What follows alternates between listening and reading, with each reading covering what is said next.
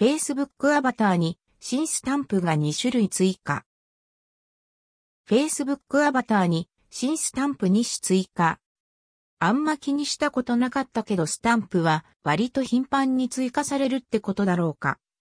この前も3種類追加されたのに気づいて記事を書いたところ、ビア Facebook、スナップチャットくらいスタンプの種類が増えてくれると場面に合わせて使えて良さそう。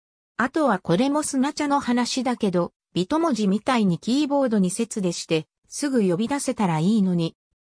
オクルスの新 VR アバターも公開。その他、Facebook の VR ヘッドセット、オクルスで新しいタイプのアバターが作成可能に。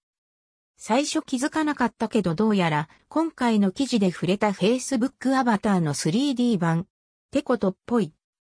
詳細や作ってみた感じは別の記事で書く予定です。後でリンク貼ります。その他、Facebook 最新情報、